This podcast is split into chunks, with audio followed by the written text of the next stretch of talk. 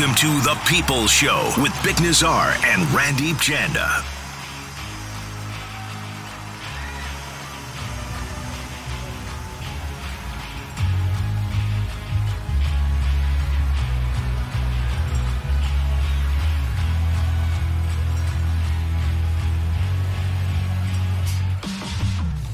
Hey, what's going on? It is the People's Show with just Bik Nazar broadcasting from the Kintec studio. Kintec Footwear and Orthotics, Canada's favorite orthotics provider, supported by over 1,500 five star Google reviews. Find your perfect fit at kintec.net. Dominic Sramaty, hand raised, I just- shaking his head behind the glass. I just miss Randeep so much. I just wanted to play it one more time. That's fine. I miss him. I miss Randeep too. We all do. Uh, you'll you'll hear from Randeep though. He's he's around, uh, just not here on the new People Show. Uh, big shout out to everyone that has texted me, DM'd me, messaged me, saw me in the streets, and said, "Hey, so is it going to be called the Person's Show now?" Yeah, kind of is. Uh, look, I know a lot of people were excited about the People's Show. Myself and Randy, it was a lot of fun. It's going to evolve. It's going to change. And here's the cool part. Dom and I talked a lot about this ourselves last week. We don't know what it's going to be like. We're coming in with a clean slate. We're not trying to say this is what the show is going to be on day one. One of the things that we have loved about the People Show is you have played a massive role in it. If you want to continue to do so, text in. Help us shape the future of the People's Show. What do you want it to look like? What do you want it to sound like? You are still going to have a prominent voice, as you should, on the People's Show. We're going to change. Some things will be similar, some things will adapt, and some things will evolve, and some new things will get created. Uh, we're here for all of that, uh, but you'll hear me daily, solo. Uh, today, 2 to 3. Tomorrow and forthcoming, 3 to 4 p.m. Uh, we'll get into a lot of things. Brendan Batchelor will join us at 210. Curtis Rogers from Seattle Sports will join us at 240. Mariners marching on. Jays getting left behind. I'll get into all of it today. But as I said, uh, this show will continue to evolve and change, and we'll figure it out as we go along together, more so than anything. Uh, but it was a good weekend. Canucks wrap up the preseason. We're going to get the official roster announcement here in just a moment, as it is that time for the Vancouver Canucks. Uh, but they also make a trade. Get the season started off with a bang, if we can call moving Jason Dickinson, uh, starting off the season with a bang. Uh, at least uh, that's what they hope Chase Stillman brings, I imagine. Uh, physicality, competitiveness, and just general feistiness that is in the uh, scouting report for Stillman. Uh, and, and let's just start there because they'll, they'll announce the roster shortly and we'll connect with Batch uh, in just a minute. But where does this put this team? And you heard me discuss this on the People Show. The JT Miller transaction is an indicator where this team is and where they intend to head. They sign him to that seven year deal, and that should be your signal as fans that there's an element of go time to this. Demko's contract comes to an expiry at some point. Quinn Hughes lives in this world where he's kind of undervalued right now. Elias Pettersson has to take a step, but he's not costing you 10 million if he gets to the heights that we think he can get. And by the way, preseason he's looked pretty good and kind of put an exclamation mark uh, on the final preseason game of what he can look like, albeit versus a bit of a reduced uh, lineup there for the Arizona Coyotes. But this should be go time for you. Now that they've they've locked up a a key member for quite a pretty penny in JT Miller, this is about wins. And in that context, when you see teams try to dump some bad money, okay, trading a draft pick makes some sense.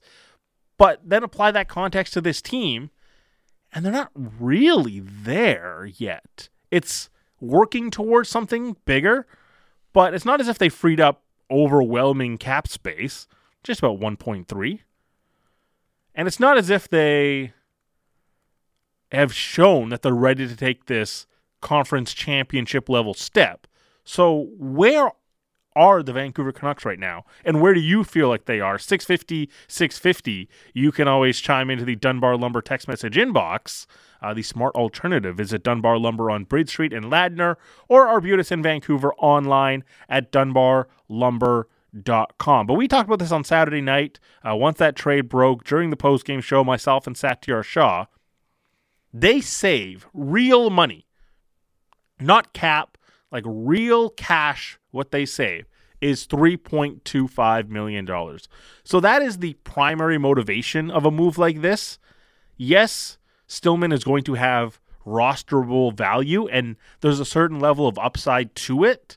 You if you want to just clear the money out, you can clear the money out by getting a certain fire, surefire AHL player that's just going to provide depth to the organization. And if you want to clear out the entire Dickinson money, that's potential.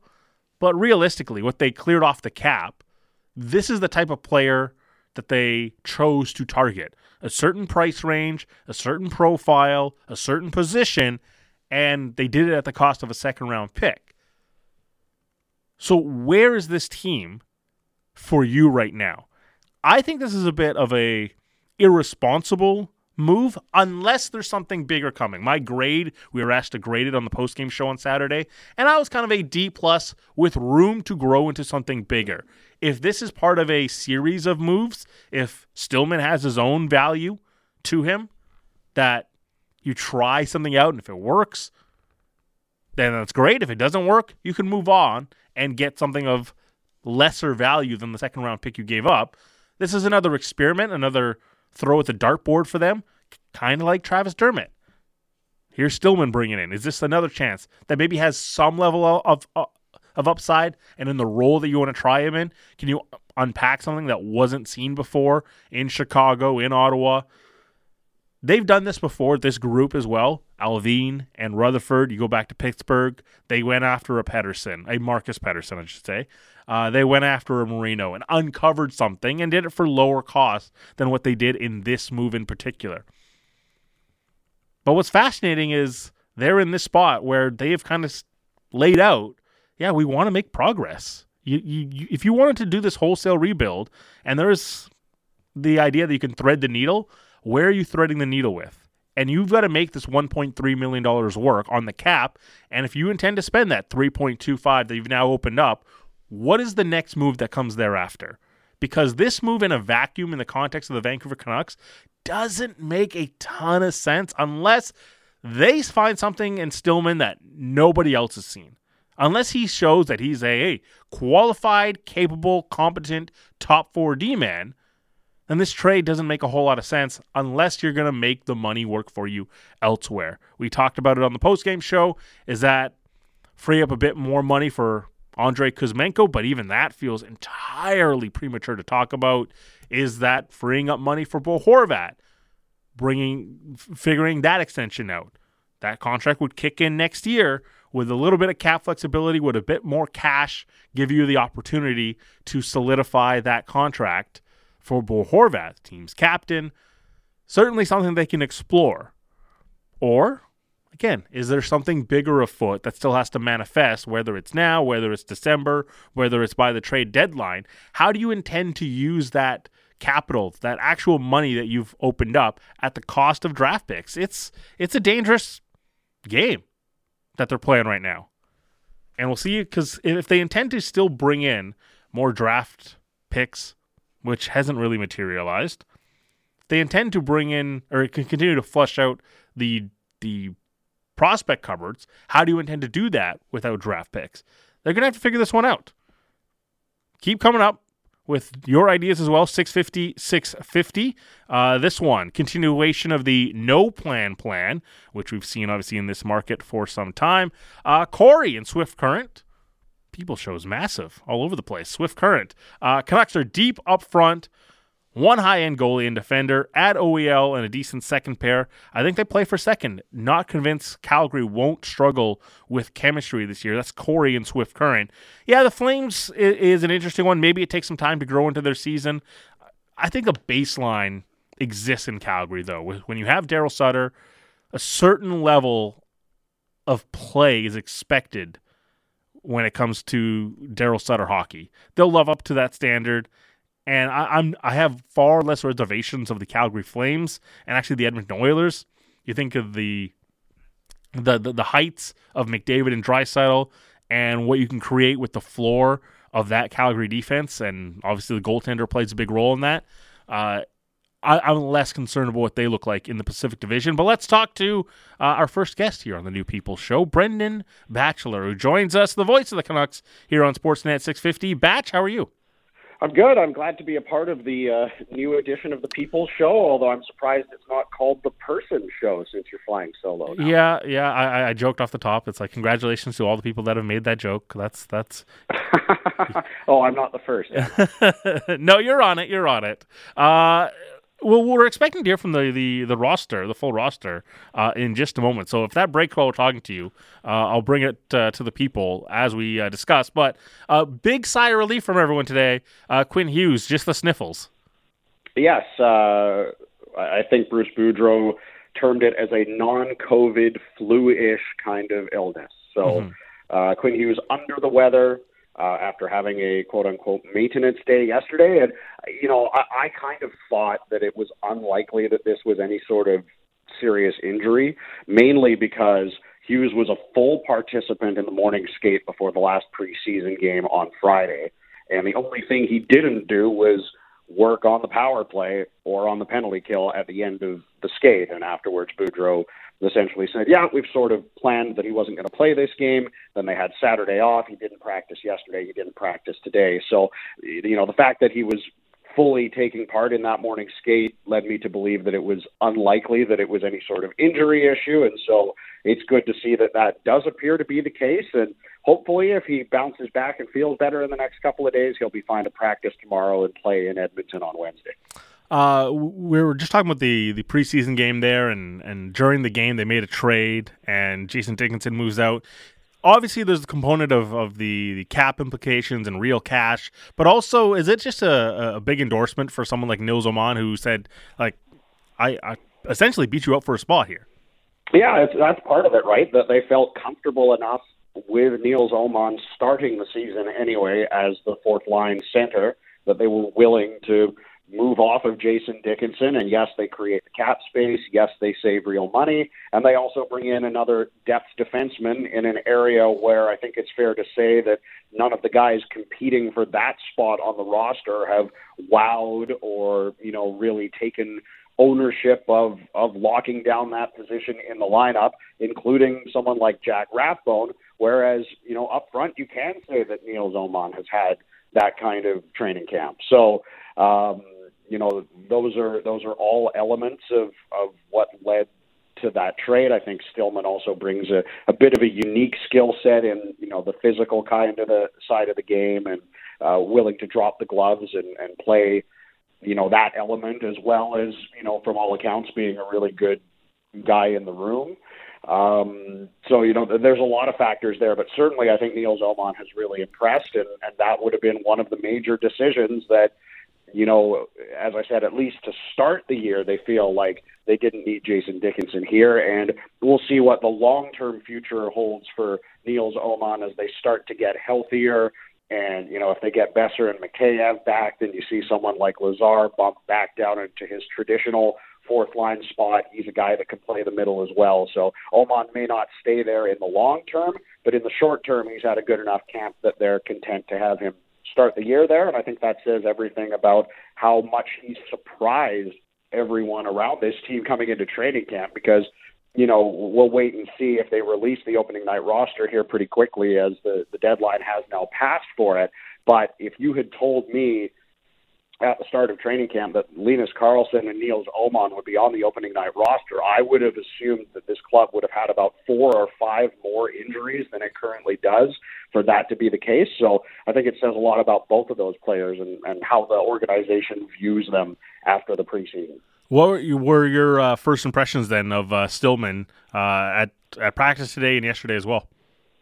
Yeah, I mean it, it's you know they haven't really been able to to do a lot in terms of like game like situations. Mm-hmm. A lot of the things that you're going to see from him, the physicality, the tenacity, those don't really come out in in line rushes in practice, but you know he seems like he fits in well on a pairing with Kyle Burroughs. If that's going to be the third pairing uh, to start the season on Wednesday, then you know both of those guys bring that physical element. They can both lay a hit. They can both drop the gloves, um, and you know they're they're both capable of of keeping their heads above water at the NHL level. I think it's fair to say, although I I wouldn't pretend that either of them are elite puck movers. So, you know, if if that is the case and they go with Stillman on that pairing, you know, that's not something you're going to look for from those guys. Uh, but there's lots of questions and lots of moving parts now with these defensive pairings. If we assume that Hughes is going to be healthy enough um, to start the year, and you read into what we've seen at the pairings the last couple of days of practice, then it's entirely possible that Riley Stillman starts the year in the lineup and Jack Rathbone starts the year out of the lineup. And again, you know, not not to say that Rathbone has had a bad preseason by any means, but I think that speaks to the fact that he hasn't come in and wowed this organization to a point where he absolutely has to be in the opening night lineup. And it may indeed be the brand new acquisition who's only been with the organization a matter of days that's playing on Wednesday in Edmonton as opposed to the, the bright prospect Jack Rathbone. Is is this more of the profile? Because we saw Danny DeKeyser come in and it just didn't work, right? You you would have preferred that be the solution. Is this move specifically in that mold to say, hey, this guy's going to come in and play what we thought Danny DeKeyser could do, and there's going to be a large penalty killing component to this because he, he he has played a boatload of, of PK minutes these past two years. Yeah, that that to me is is a really good way to look at it, Vic, because that was the main thing that I think they were looking for from DeKeyser, is if he was able to play to a level that they felt, um, you know, warranted a contract and warranted a spot in the top six, then he was a guy that has had a long track record of killing penalties. And, you know, especially with Tyler Myers hurt to start the season, he logged more penalty kill minutes on this team than anyone else last year. So there is a gaping hole on the blue line, and you know, it's it's on the right side, which I know Stillman's a left shot defenseman, but we've seen Kyle Burroughs penalty kill on his off side as a right shot playing the left side. So it wouldn't surprise me if, you know, yes, that's your third pairing at even strength. And as I was just talking about, you know, if you talk about transition or, or ability to move the puck up the ice, those aren't the two guys that come, you know, right at the top of the list in terms of players you would think about that have that skill set, but they're both able to penalty kill. And you know, that is an area of the game, of course, after what we saw last season, that has to be drastically improved for this team this year, especially to start the season if they want to get off on the right foot going up against Connor McDavid, Leon Draisaitl on one of the top power plays we've seen in recent years in the NHL with the Edmonton Oilers on night one. So, you know, I, I guarantee you that's a factor in why they wanted to acquire Stillman. And if indeed he does start on opening night in the lineup, over a player like Jack Rathbone, I'm sure that's a huge reason why. Uh, we saw the lines today: Pearson, Miller, Hog, uh, Nils Hoglander, Podkolzin, Horvat, Garland, Kuzmenko, Pettersson, Karlsson, Joshua, Åman, and Lazar, and then Boeser and Mikheyev uh, were skating as the extras. We know they're working their way back uh, from their respective injuries. Uh, what this looks like on game one and how this can look like on game three if Boeser and Mikheyev are ready to come back. But we did see Boeser do a little bit more work today. Uh, is this what you expect to see on Wednesday? Well, I kind of wonder, and, you know, Bruce Boudreau has kind of hinted that he is hopeful that Boeser could play on Wednesday. Whether that's realistic in terms of what the head coach is hoping for and what the doctors will clear Boeser for is another thing. But I do wonder if Linus Karlsson is essentially a placeholder right now on that line with Kuzmenko and Pettersson, and you could slide Brock Boeser in on that line relatively easily. Where you know at the start of training camp he was skating with Pearson and Miller. Yeah. That's a line that's going to get most of the minutes. That's a line that is going to be trusted in a ton of big situations. If Boeser is coming back and he's maybe not a 100% yet, you put him on that Pettersson line and that looks more like the line that you know maybe won't play as much. Uh, you know, they might try to find some soft matchups for them, and you can sort of gradually work him back in by putting him there. The other part of that too is that you know, as much as I spoke about, you know, Nils Åman and Linus Karlsson and about how I wouldn't have predicted that those two guys could potentially be in the opening night lineup, I think Åman has a much better case with the body of work that he's had through training camp than Karlsson, who, you know, for my money, if he's going to play in an offensive role on that line, he's got to help create a lot of offense, and I haven't seen enough of that from him through the preseason. So to me, you know, Åman fully deserving of being the fourth line center. Karlsson kind of finding himself in a top nine role right now, specifically because of injuries. So if Boeser is good to go on night one, then to me it, it likely means that Karlsson's giving way and probably finding himself in Abbotsford sooner rather than later. I'm actually really fascinated once we get going in the season, just how the minutes get allocated.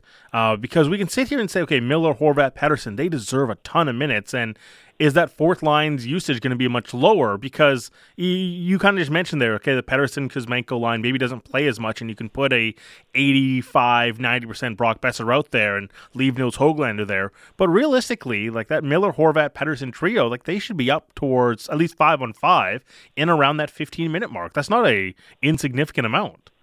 Well, yeah, and you know those guys will all get minutes because all three of them are on the top power play unit. Yeah. So, you know, and it's also a power play unit that generally plays, you know, closer to 90 seconds uh, than some units you would see in the league. So, you know, they're they're going to get their minutes on the man advantage. But I think part of the way that Boudreau has built his top nine forward group, and this is especially the case if or when that top nine forward group can be healthy, is that you can spread those minutes around. And we heard, you know, I believe it was Patrik Allvin coming into the year, it may have been Boudreau, I can't remember to be honest, but one of the major Canuck uh, stakeholders spoke about the fact that they had to get off JT Miller's minutes, that they could not continue to play him as much as they did last year, where he was playing sometimes 23, 24, even 25 minutes a night as a centerman, because, you know, as much as he had a great offensive year last year, that's not sustainable for a player, uh, you know, especially in that role, in that position, to play that much. So that's what I look at when I look at the top nine is an ability to spread the minutes around, and it may be situational as to who plays the most on some nights, right? Like if you're at home and you've got a hard matchup situation against like a MacKinnon or a McDavid, then you know I guess it depends whether you see Horvat or Miller as that matchup line. But maybe you know that's a, a situation where one of those two guys plays more minutes. Uh, conversely, if you have an early lead and you're on the road, maybe the Pettersson line gets more minutes. You know, in that situation. So you know, I think that's going to be a fan, uh, fascinating thing to track here through the season. Vic, you're right, because the more they can spread those minutes around with those three guys and not lean on any one of those lines too much, the more sustainable any offensive success they hope to have this season will be. Uh, he is Brendan Batchelor, the voice of the Canucks. You'll hear him on these airwaves uh, on Wednesday. Things get real for the Vancouver Canucks. Uh, you'll hear it on Sportsnet 650. Batch, thank you very much. Thank you very much, and uh, congratulations on the show. I know you'll do a great job, and I'm glad to be one of the people that will be joining you on. Absolutely. We'll hear from you uh, quite often here on the People Show. That is uh, at Batch Hockey on TikTok, Instagram, and Twitter. We'll talk soon. Uh, that is Brendan Batchelor uh, here on the People Show with Bik Nazar, run by Dominic Sramaty and intern David as well. Can we kill the person's show joke now? It's done. Yeah, Batch ruined it. He really did. I, I wanted to open with it. And I was like, it's good, and then and then Batch just ruined it. It's over. Yeah. Uh, 650, 650. Uh, this one, Mike and West Kelowna texting in with uh, Stillman is just another mediocre D acquisition. The D is very weak, and the whole team, for that matter, can't defend a lead if their lives depended on it. We need another bona fide top two pair D men, unquestionably. That's uh, Mike and West Kelowna who tags it with uh, hashtag sign Bo as well. I will talk about a team that couldn't defend a lead on the other side. The Toronto Oh, Blue. Jays. you like that one? My goodness. My my favorite broadcasting thing is when someone makes a good segue, the other broadcasters have to be like, "Oh my god, what a segue!" Completely nullifying how great of a segue it was. Uh, but we'll talk about the Blue Jays on the other side. That was was it eight one? it was eight one. It was eight one. It was eight one. Dom, do you have the uh, the hotkey of uh, it was calamitous all that sort of stuff. Oh yeah, absolutely. because the, the Blue Jays on the weekend were Calamitous, disjointed, error strewn, awful. You suck. Try harder next time. that was a shocking display of nerve management. How about that? We'll get into it on the other side. But the Blue Jays, for all the people that were surprised at how that went down, they showed you all season who they were. And that's all that happens in the playoffs. You get exposed for what you are. We'll talk about that on the other side. Also, Curtis Rogers will join us. For people uh, texting in as well, turf trivia. What are you going to do for turf trivia? Well, this week we got Bombers and Lions tickets. We're kind of going to scrap turf trivia a little bit. We're still evolving it, but we're going to have things to give away on the People Show. How are we going to give it to you uh, today and this week? We'll do caller number five. So starting right now, caller number five uh, can pick up Lions and Bombers tickets. I know there's people that live that that listen on the stream and everything like that. We're gonna change this. We're gonna evolve. But for this week, uh, we're doing caller number five, 604-280-0650. Dom will answer calls fifth one through. It's picking up tickets to the BC Lions and Winnipeg Blue Blue Bombers. Your Lions are back, ready to roar. Back with more here on the People Show.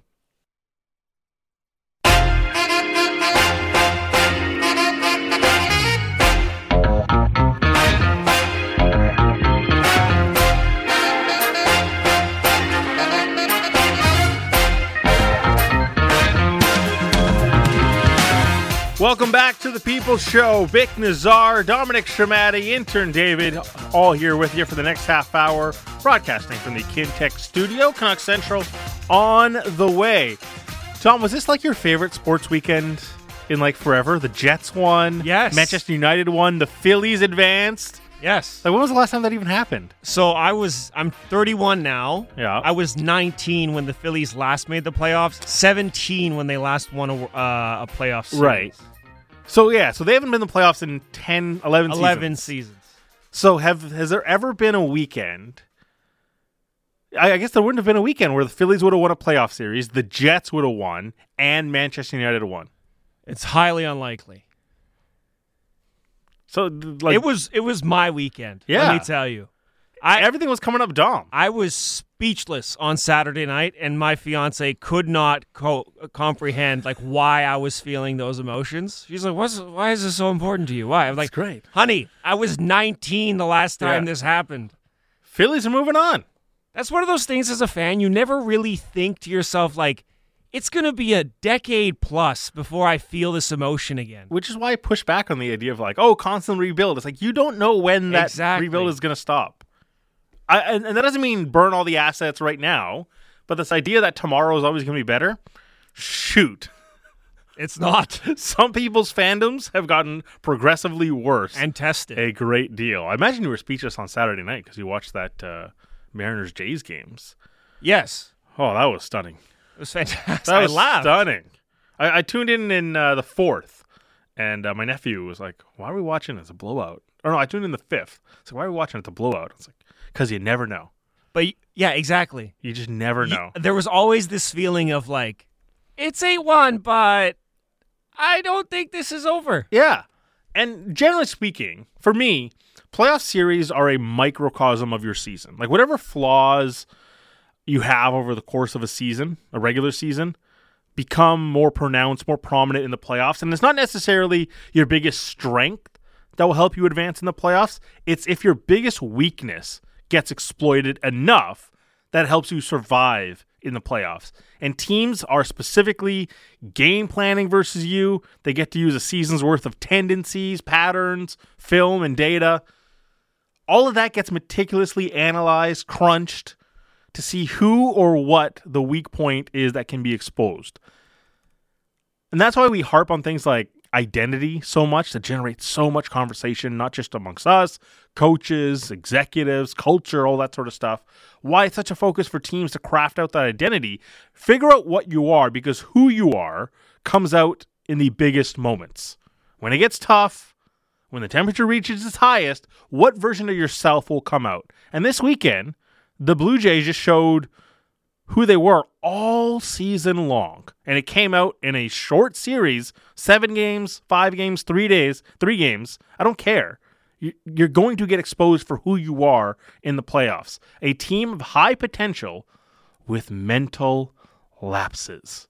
We can all see the obvious individual talent, but let's not avoid what the conversation was about the Blue Jays all season long. Don't forget, this is a season.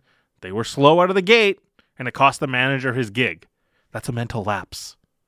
Bo Bichette, arguably the best hitter in the back end of the season.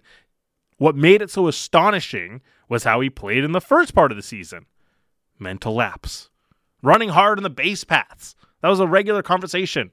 Mental lapse. Concentration in the outfield. Mental lapse. And losing a seven run lead is a mental lapse. Even if you want to say the Jays got unlucky with a few plays, mental lapse. Going up 8 1, do you think they kind of just coasted a little bit? They played for some highlights and they thought, you know what? We're good.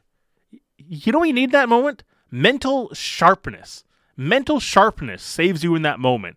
They got up big and it was all about the vibes and they're feeling good again, feeling loose. The jacket was on, the home run jacket. They were they were vibing in the dugout. But you got to finish the job. That is a mental lapse. You have to stay locked in. And full credit to the Mariners. They stayed locked in, worked their way back into it. Santana hits that home run. They get back into it. But over and over again, mental lapses, whether it's by Schneider for pulling Gausman, any number of things. That game could have could have been ended much early with a certain level of mental sharpness. And the Gausman pull was one thing. But to me, and I thought they did it great on the post game on the broadcast, it's that was the first moment of turbulence. It's it's such an excellent point. We we always joke about the turbulent flight attendant that hey when you experience turbulence if you can look over and the flight attendant is cool you'll be cool the manager pulled the ace and suddenly everyone got a little bit tighter. And that Crawford bloop play, it shouldn't result in three runs. Let's be real.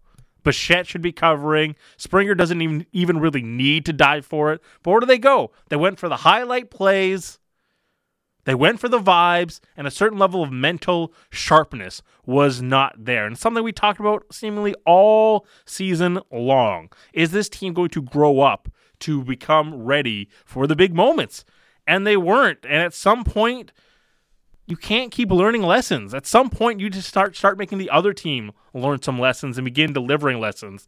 The Jays got dealt a big one uh, over the weekend, losing to the Seattle Mariners. Uh, we'll do more Jays unpacking throughout the offseason. Their season's over. Now it's all about the vibes happening just south of us in Seattle. Let's go to Seattle uh, and talk to Curtis Rogers from seven or uh, from Seattle Sports uh, on 7:10 a.m. Does the pre and post game for the Mariners. Uh, Curtis, uh, how was post game like on Saturday? Bik, it, w- it was a lot of fun. It was a lot of fun. Uh, I, I I would say it was a little less crazy than when they clinched a playoff spot, but still, I mean the absurdity of them pulling off the victory on Saturday uh, made it for one of the most memorable that I've ever been a part of what is it about this team? Uh, like last year, we, it was it was chaos ball and, and fun differential is what it was called, and they just managed to exist in these tight situations. And you think, okay, that stuff regresses. We look, we know in football, one score games and one run games in in in Major League Baseball is supposed to regress as well. But is it just one of those things that like when you live in this environment, you're okay when it becomes that environment? I think so. We've talked to Scott Servais a few times this season about that, and he kind of has echoed that where it's just like, yeah, this is what we're built for. This is the kind of environment that we feel most comfortable in. And the Mariners this season led the league in one run victories, just as they did a year ago. And they were the first team to pull that off since the 1897 1898 Cincinnati Reds. I mean, this is not something we see day in and day out, year in and year out, but this Mariners team has been able to kind of exist within this chaos and slow it down. It's kind of like the Matrix when all those bullets are, are flying. They're able to just kind of see it come at them so slowly and be able to just kind of step out of the way of it. Uh, it really is a, testament to the managerial uh, decisions that Scott Servais makes and just the way he is able to kind of pull the strings in the right way in those moments, and testament too to the players too to be able to have uh, you know that kind of mindset to pull them through uh, a situation as bleak as it was on Saturday. Down eight one, you should not be winning that game. Um, but they they pulled it off, as as Jays fans can attest to, and obviously as Mariners fans can attest to. It was just a, an incredible, incredible afternoon. Is that something that's targeted by Jerry Dipoto and Scott or about, about that mental makeup for those players, or is, is that something that's been groomed, and instilled, and developed through the levels? Like, well, is is is that just how this team is built? It, it, I would say that it has become something that they have looked for. I think early on in their tenure, they were not sort of they didn't have really a big emphasis on finding those kinds of players, but right now, I mean, there is just every guy on this roster is playing for each other. Every guy on this team right now wants to win for the guy sitting next to them in the clubhouse, and uh, I think there is a, a common thread throughout this organization where the messaging you're hearing at the top is also the messaging you're hearing at the bottom, and I think that is something that a lot of these guys who have come through the system, and we're seeing more and more players uh, graduate from the minor leagues to get onto the major league roster. They have heard the same messaging since they were drafted or since they were signed as international free agents to what they're hearing now, and that is just kind of spread throughout the organization. They brought in great clubhouse guys like Eugenio Suarez, who uh, has been sort of the the ringleader, as it were,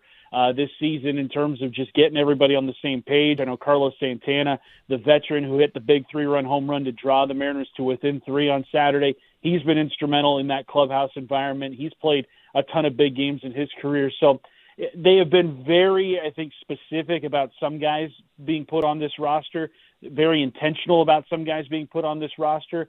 Um, but it really kind of starts at the top and has trickled its way down. Uh, last season, uh, again, they, they don't make it, and it, it, we talked about the, the fun differential. There, there were so so negative in in, in the in uh, run differential. This year it flips. Not that it can get attributed to any one person, but you get a superstar like Julio Rodriguez, who took a lot of the headlines this year in Seattle. He gets his first foray into the playoffs. Uh, was it some nerves or just a, a guy getting used to playoffs uh, settings now? How do you think he fared in his first series?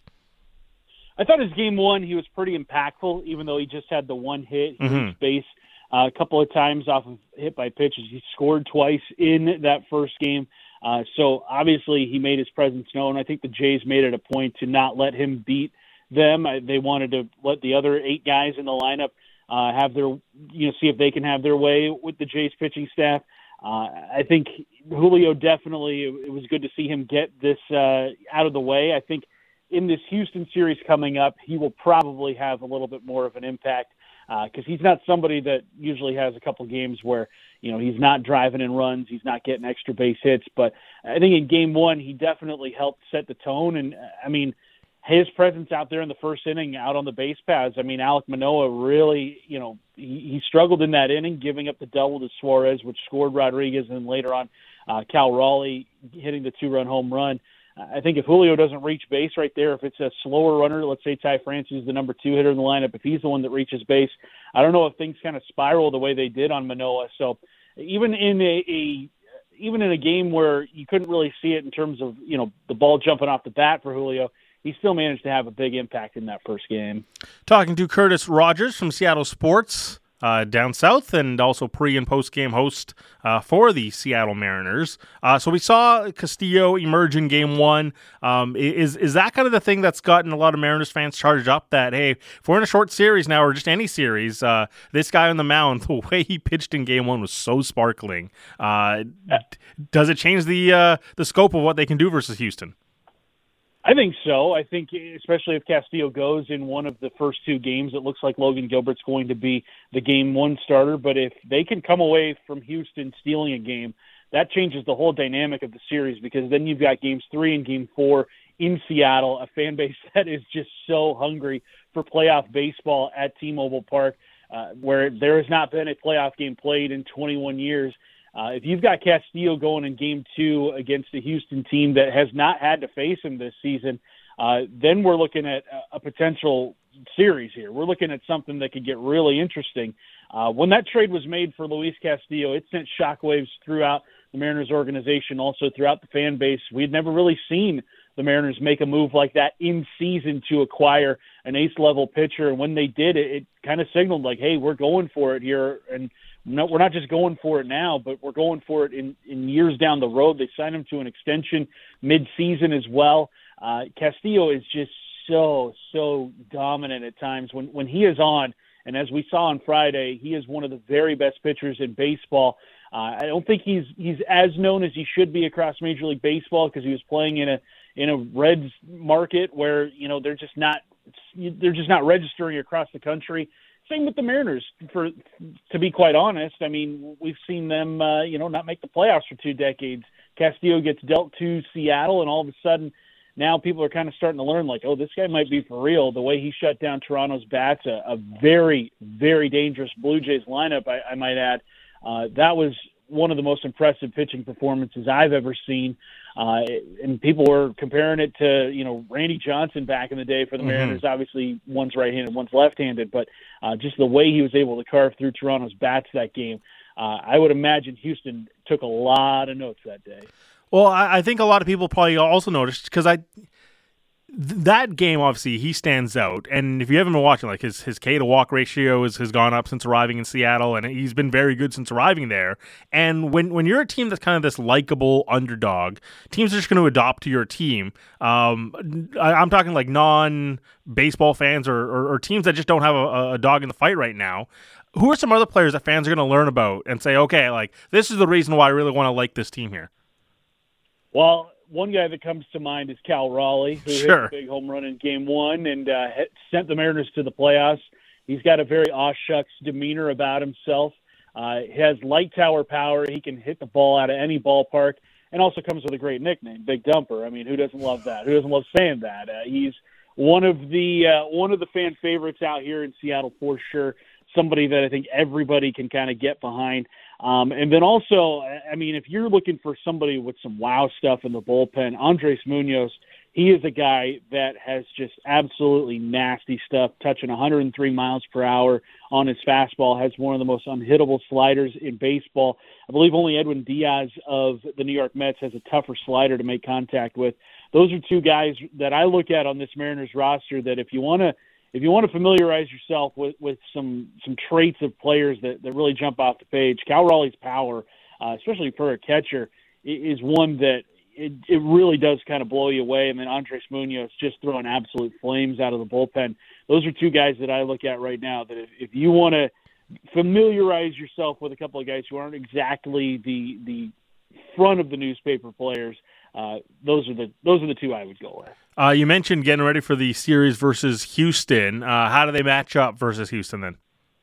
Well, Houston has had their number in the second half of the season. The Astros have won six consecutive games against the Mariners, but uh, they haven't played each other since July. They haven't played each other since uh, about I think it was the week after the All Star game. So it's been a while since these two teams have dueled against each other. And Justin Verlander gets the gets the mound for Game One for Houston he has dominated Seattle pretty much the entire season. There was one start though earlier this year where the Mariners were able to get five runs off of him in the first inning, really ambushed him and, and threw him off his game. He was not able to have the kind of outing he had hoped for. So the Mariners are, are probably going to try to employ that kind of strategy, jump on him early, just as they did against Alek Manoah, where if you can have your opponent playing from behind from the get go, it doesn't allow them to settle into the game. It doesn't allow them to get a feel for what's going on.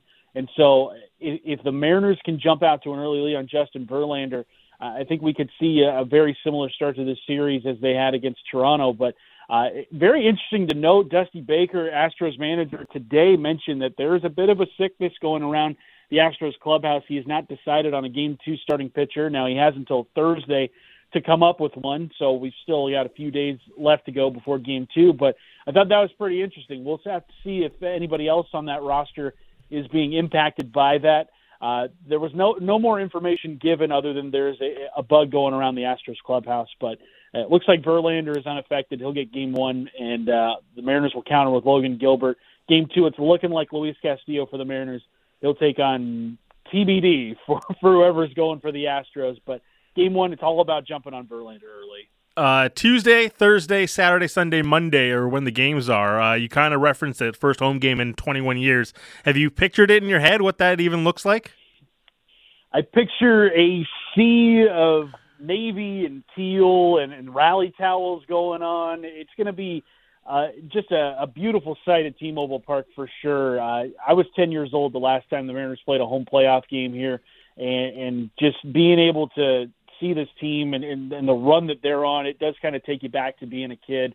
Uh, I was talking about that with my wife the other day, where it's just like, yeah, we've we've got a kid of our own, and it's like, man, I I remember being a, a kid and, and having to you know live through all this and now it's like i'm an adult and it's such a weird uh, point of view to be doing it. It's interesting. Saturday is just going to be uh sports haven down here. We've got the kraken home opener uh going on the same night we've got a, a college football game with the huskies they're taking on university of arizona so i mean there's just something for everybody that day but i would imagine if you're at the kraken game or if you're at the husky game you've probably got your eyes on your phone which are, are going to be watching the mariners uh, in their first home playoff game in 21 years. For sure. It'll be a lot of fun to uh, see that spectacle. Curtis, uh, appreciate it. Uh, we'll uh, talk soon, and hopefully uh, we can talk heading to the ALCS as well. Awesome. Thank you, Bik. Thanks for having me. It's Curtis Rogers, a kid from Kent on Twitter. Uh, you can follow him there uh, from Seattle Sports pre and post game uh, for Seattle Sports at 7:10 a.m. It is Monday. Uh, we got a Monday nighter to focus on. Uh, so let's get to the people's picks brought to you by Play Now Sports. Every game will feel like the big game when you bet with Play Now Sports. Brought to you by BCLC. Seven points is the line right now. Chiefs hosting the Raiders. Kind of like that seven. I'm going to lay the seven this evening with the Kansas City Chiefs. Raiders getting ready to go into a bye coming off a win. I know it's a divisional game. You try to get up for these, obviously, on national TV as well. Uh, the big spectacle on Monday Night Football. But they get their win, heading into bye. Do they kind of coast a little bit, seeing a week off uh, on the horizon? They've had their issues as well uh, against bad teams, let alone a good team like the Kansas City Chiefs. Chiefs, though, will get a bit of a letdown spot. They're coming off that Super Bowl revenge, even though it's a couple of years removed versus the Buccaneers, and they have the Buffalo Bills on deck. Is this a trap game for the Kansas City Chiefs? I- am still taking the seven points. Just think there's such a disparity between these two teams. I will lay the seven, and a prop I'm keeping an eye on as well. Davante Adams over six and a half catches. Big spread, big points put up by Kansas City. Catch up game for Las Vegas and do they just hit Davante Adams, pepper him throughout the course of the game, uh, and just even just get some cheap yards uh, for Davante Adams and some easy receptions? It's paying at 1.68, a little bit lower than I like to jump at, uh, but nevertheless, Davante Adams at six and a half receptions, going with minus seven as well for the Chiefs. That is the people's picks. Brought to you by Play Now Sports, where you choose when you choose to bet on sports at playnow.com. You're playing on the only site whose profits go back to BC. Know your limit play within it. Rough week for uh, Big Six as well, by the way. Two and four. Kind of feel hard done by. No one's surprised.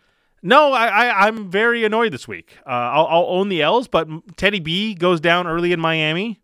Uh, Dom's Jets oh, cruise no. the rest of the way. We suck again. Yeah, Seahawks had it in control the whole way. Yeah, but the Seahawks look good. We'll we'll get into Geno. I'm going to do my Geno victory lap tomorrow. Trust me, that's on the way. Uh, they should have covered that one. Philly should have closed that out, and Baltimore wins but doesn't cover. It was uh, hard luck, Big Six. Uh, I feel confident where it's going, but we'll continue to trend into next week. They're playing me off, pulling the hook. Uh, Canuck Central on the way. Dan Riccio, Satiar Shah. No official announcement about the roster just yet uh, official announcement. Uh, hopefully, it comes down during their show. They'll bring it to you, plus uh, with a bunch of other stuff. Frank Seravalli will join on, as he will every Monday on Canuck Central. It's on the way. You've been listening to The People Show.